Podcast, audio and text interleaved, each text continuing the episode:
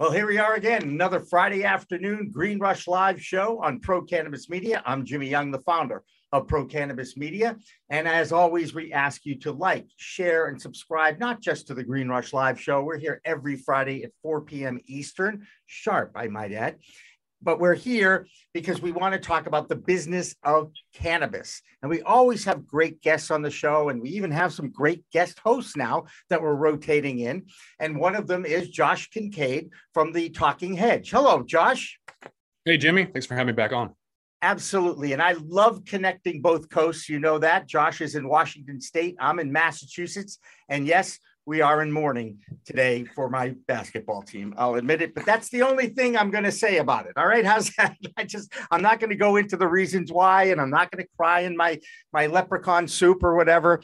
Okay, uh, um, we're very we have plenty of uh, championships in Boston. I feel very satisfied as a sports fan, especially now that I'm no longer a sportscaster, and every team wins now. Now, winning is a we put those in quotey fingers, right?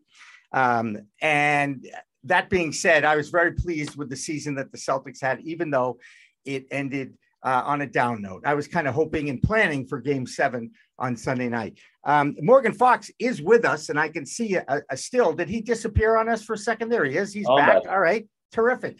Uh, Morgan Fox from uh, NORML in Washington, D.C., joins us on the third Friday of every month to bring us what's the latest on legalization and what is a lobbyist. Morgan, welcome back to the show. Can you help me, please? Because we are going to be talking about the job of a lobbyist, how lobbyists work, and what are some of the tricks of the trade, I guess it would be. So, Morgan, uh, thanks again for joining us today. Of course. Thanks for having me.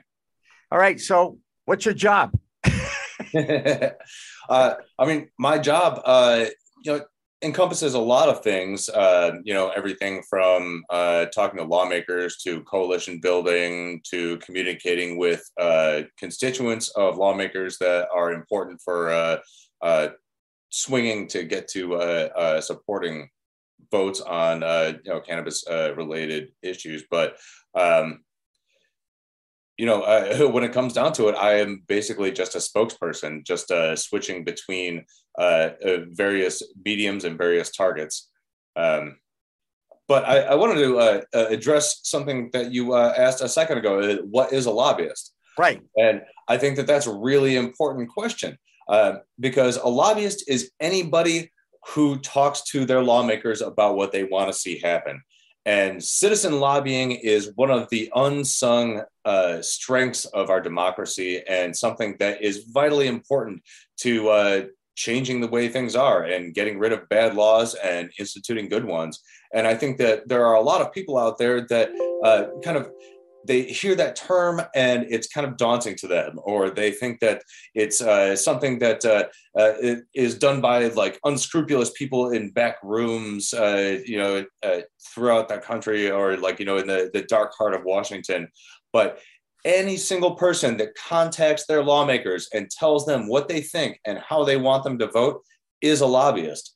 And for grassroots efforts like ending cannabis prohibition, citizen lobbyists, the individuals that uh, actually reach out to their lawmakers and tell them what they think and what they want them to support uh, are absolutely vital. And honestly, they don't get the uh, the credit that they deserve. Yeah, I, I, have I have some thoughts about that certainly. Um, uh, Josh, uh, I'd like to offer you the first question uh, to Morgan, and yes, we will be talking about what Merrick Garland, the Attorney General, said today. Uh, but that'll be coming. I know. I'm, I'm, i knew you'd be happy about that, and yes, I'm very much aware of what he said today. But Josh, go ahead. You can ask uh, Morgan whatever you need to. Just jumping off that that last point about what a lobbyist is, if you can clarify, because there's different um, definitions globally, uh, right? So, wondering if lobbying is a necessary evil. Um, when you look at lob, the lobbyists in the US look at it as as a normal thing, but when somebody in Japan does it, they call it graft. And graft is a form of political corruption defined as an unscrupulous use of political authority for personal gain. Nancy Pelosi probably knows a lot about that, but maybe you can explain the difference between lobbying in the US. How's that different from graft? Well, I mean, by definition, lobbying in the US is just talking to your lawmakers. Um, now, what that exactly looks like it can run the gamut.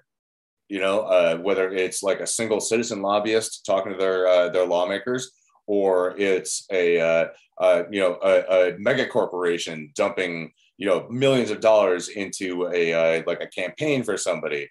Uh, so I mean, there's a lot of wiggle room in that definition in terms of how it looks in this country. Um, and clearly, we have seen in the cannabis issue a lot of that on all sides of the spectrum.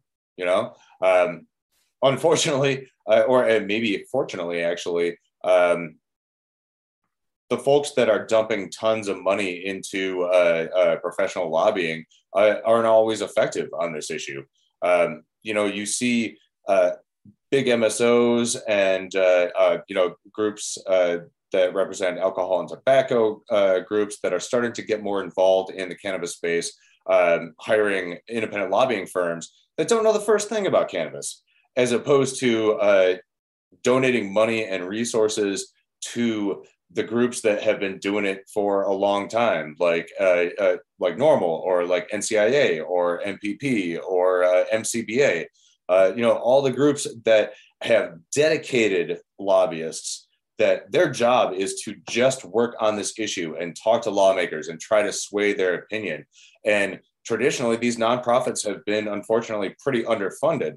And we've seen, I mean, this isn't across the board, but we have seen a lot of instances where uh, you know big money operators within the space will hire lobbying firms that uh, you know for insane amounts of money really that will basically just go to meetings with the advocacy groups and then report back to their clients with what those groups said that they've done say that they were the ones that did it and then uh, uh, keep getting those paychecks uh, whereas they contribute very little to the actual pushes to change legislation in this country, uh, at least on the federal level. And this has been my experience. And it's not it's not uniform. You know, there are a lot of hired lobbyist uh, organizations out there that do a pretty decent job, but you know, why do that when you can uh, donate resources to the organizations that have been doing this for decades and that actually know the issue, right?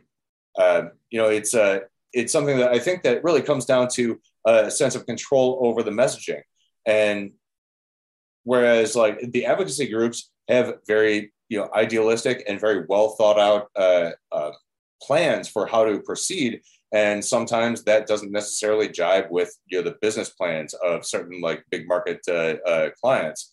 Um, and those groups will generally say like, yes, we really really appreciate your support, but we're not going to let you run the show because we have a better idea about this than you do because we've done more lobbying than you do.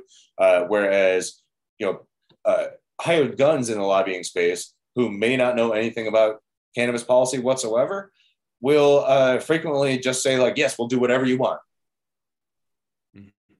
and and and uh, we'll, we'll leave that up to the imagination just for a second here because we do have um, some breaking news, as we like to say in the old uh, newsroom business uh, I get this marijuana moment. Tom Angell does a great job with this every day. And he seems to have the real pulse of what's going on inside the government and what's happening. And the headline says Attorney General says Justice Department will address marijuana policy in the days ahead. Morgan, that's good news for you guys. What do you think might come out of this? That's a very interesting question. So, just to provide a little bit of context, um, I actually got that uh, uh, that message that was relayed to uh, a senator that I've been speaking with um, in response to a, uh, a, question for information or a question for response in a, uh, recent hearing that was specifically asking uh, when and if, or if and when the um, uh, the DOJ was planning to reinstate officially uh, the Cole and Wilkinson memos, right. which, uh, you know, as your listeners probably know, uh, provided uh, guidance to federal prosecutors not to use DOJ resources to go after anybody, whether it's like, you know, medical or adult use. that was in compliance with state laws, and the Wilkinson memo was much more directed towards like tribal authority. Um, and so the question was you know, very clear, like you've stated that these are your policies, but we have yet to see an actual official reinstatement of these as policy. Uh, and now it, let's take a step back. These are policies and not laws. So, like, uh, while they may be guidance and they will provide a lot of assurance to people that they're not going to get messed with by DOJ, they don't have the force of law. However, they do provide a lot of uh, peace of mind for people that are operating under uh, state legal cannabis uh, systems or under uh, tribal systems. And uh, the fact that these have not been officially reinstated, despite Merrick Garland previously stating that uh, he was not in favor of using DOJ resources for that kind of enforcement and that he thought it was a waste of time, much the same way that federal prosecutors, after Jeff Sessions uh, rescinded the Cole memo, uh, you know, we saw that federal prosecutors continued as they were because they knew that it was a waste of money and resources to go after these uh, state legal operators. Um, there's still something about having that as official policy that is a really big deal. And, uh, you know, while the response from uh, DOJ to uh, this question was not necessarily, you know, it, it it didn't say exactly what they were going to be coming out with in the next couple of days. So, I mean, it could be that they're going to be officially reinstating the Cole memo or the Wilkinson memo. It could be that they're just going to release a bunch of internal studies. It could be something else entirely. We don't know. And, you know, in the coming days could mean anything from now till like, you know, election day, right? right. Uh, we don't know exactly what it means. But the fact that they were telling a US senator that they are going to be making some sort of an announcement about cannabis policy at the very least indicates that they're looking at it heavily. And given the fact that the Biden administration has really not been proactive on this issue at all, um, and traditionally, DOJ and other federal agencies like that kind of wait for leadership from the top in order to make any sort of like serious pronouncements about uh, federal policy, at least in terms of what they're going to be using resources on. Uh, if they're actively studying this and are preparing to release something, no matter what it is, I think that's a really good sign that um, either the administration is starting to come around and look at this issue a little bit more carefully and starting to bump it up on the priorities list, or uh, federal agencies are doing so uh, unilaterally in a, a, vacuum of leadership because they realize that the, the status quo is untenable. Right and and you know I, I like I liken this to a tease. They're, they they you know as soon as I mentioned this little item, this news item, you were you were excited about it because the the cannabis community is so anxious for movement on this issue that any positive sign from the government is a good thing. Is that why you were kind of excited about that, Morgan? Well, I mean, I'm excited about it because of the reasons I just stated. I mean, okay. Eh, you know, regardless of what it is, unless it's something like, oh, we're going to roll back, but I, I, don't think that's going to be the case. Uh, you know, I'd be amazed if that were the case. Um, but it's exciting to see federal agencies under the administration moving forward whereas you know up until very recently like congress was really the only ones moving forward. And um, you know they've had uh, roadblocks that we've discussed on previous shows. Um, so you know I'm, I'm glad that uh, that we can expect something. I, I don't know what that something is going to be. And i mean uh, you know maybe my uh, excitement will be tempered heavily once we actually see what comes out.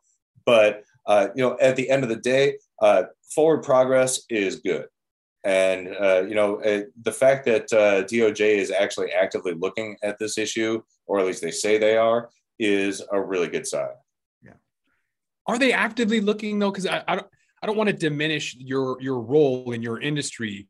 I have a hard time hearing like, oh, the government is being proactive. I don't believe that at all. What I see is a 2000% ROI on lobbyists and anything the government does is a result of money. So either they're seeing the revenue side or they're being pushed by lobbyists. I don't think the Department of Justice um, is going to move on their own. I think the prison guards and the publicly traded prison system is pushing against it. That means that even more money from lobbyists is getting them to move anywhere. There's a 20,000% ROI on, not on average, but for a lot of uh, lobbyists lot of, lot of folks who pay for lobbyists get a massive return on their investment.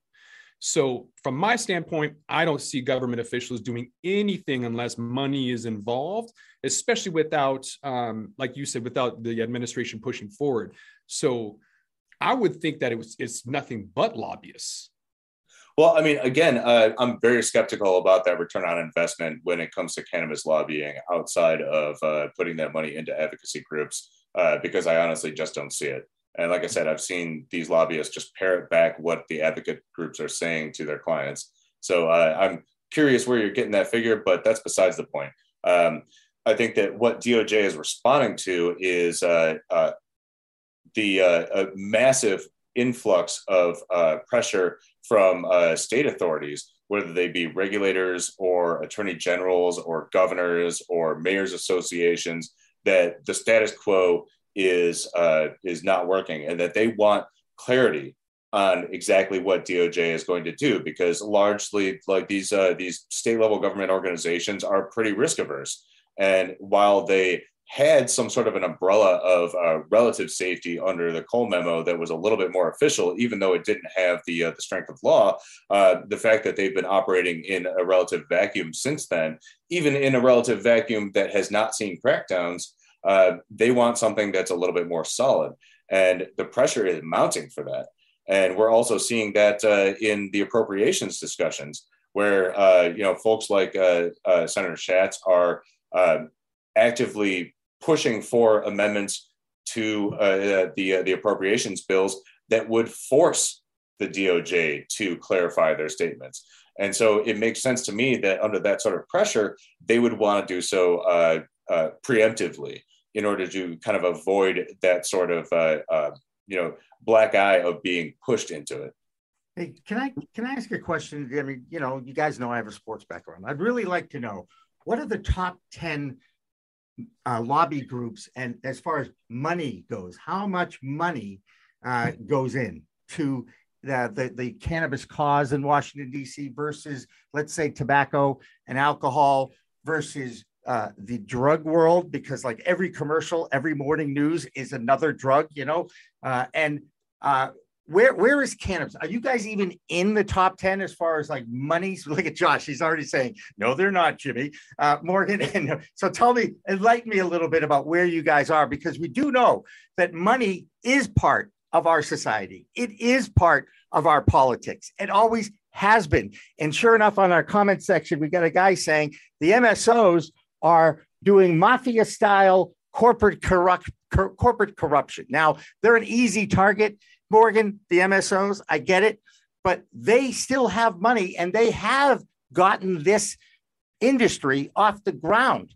So again, money does play a big role, whether you're trying to change policy or just operate under a capitalist society.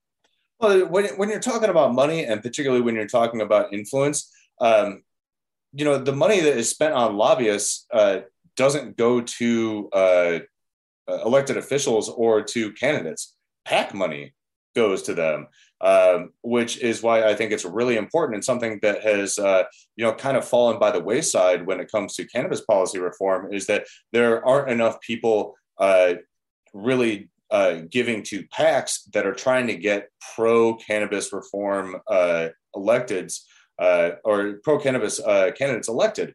And you know, likewise to punish people that vote against them by you know promoting their uh, their opponents. Uh, so you know, you can dump millions of dollars into uh, into lobbying, and uh, the the candidates that you're talking to aren't going to see a single dime of that. So I think that you know people really need to think about exactly how these systems work. So how do they work, Morgan? I mean, look, look, I'm familiar with the graph that follows college sports around. Let's just use that as an example um, are you know are people getting paid off? What? Tell me how money dictates policy. Well, I mean, again, man, like it, cannabis is not a big lobby, either in terms of lobbying expenditure or in terms of PAC or campaign expenditure. It's very, very small. Um, that being said, uh, it has the potential to get a lot bigger if people would be, like, especially consumers individually, would be more actively involved in politics. Um, you know anybody that's ever gotten busted for weed even if on the local level should be given at least a couple of bucks to uh, uh, people that are working to stop that from happening or to uh, you know return their uh, their civil protections uh, that they may have lost because they have a criminal record um, you know even if it's just a dollar or two.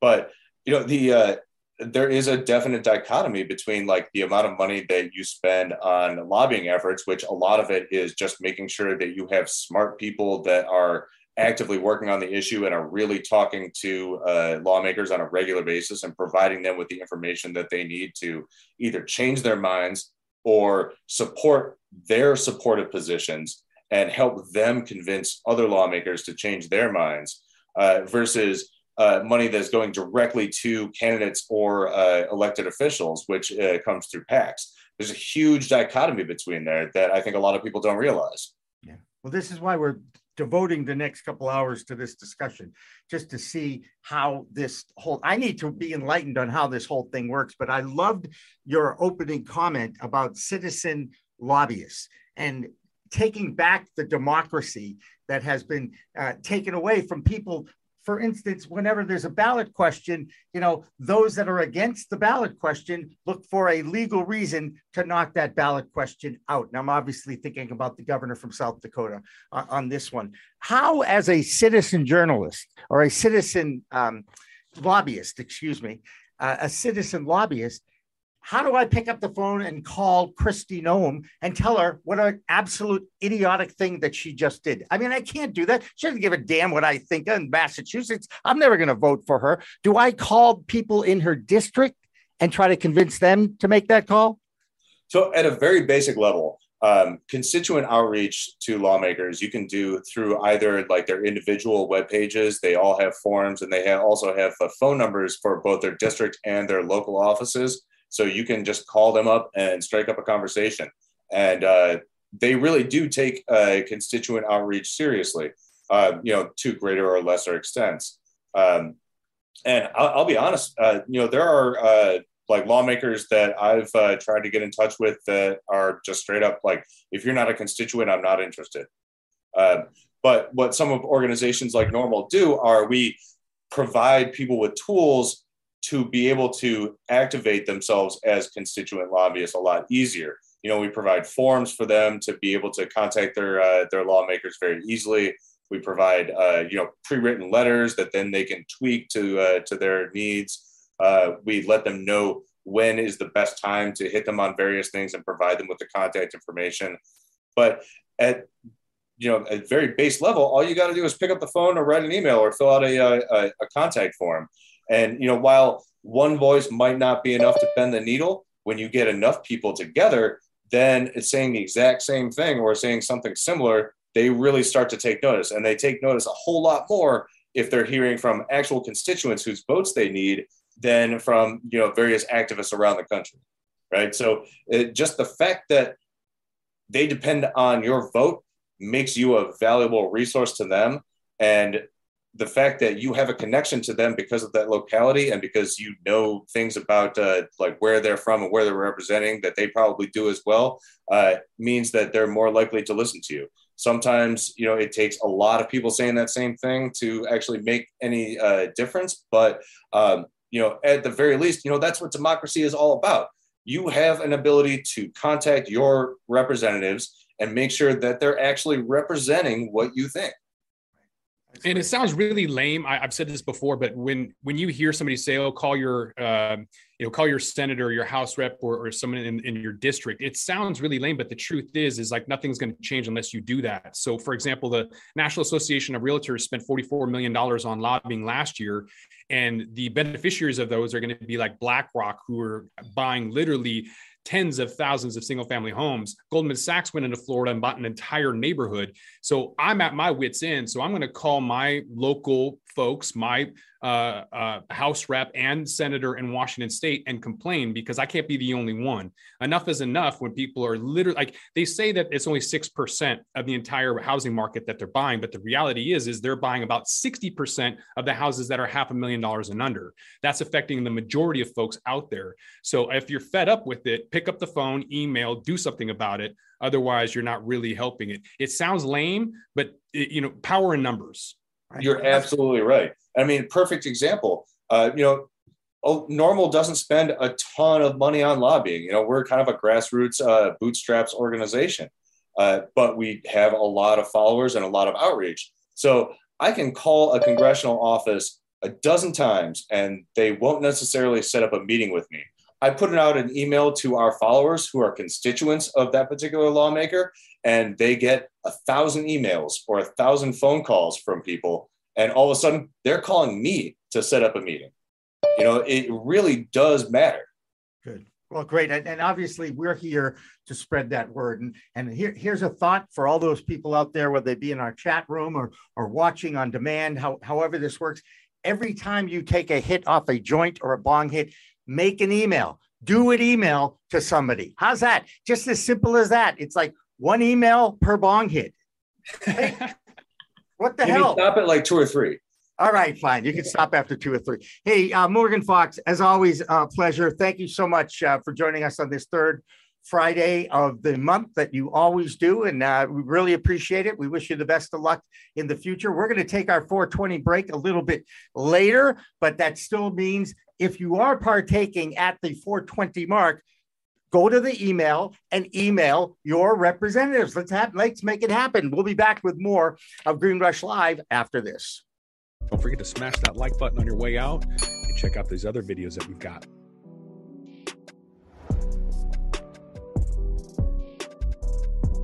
Thanks for listening to today's show.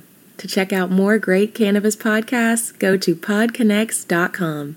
Here's a preview of one of our other shows. Season 1 of Dope History is now available at dopehistory.com.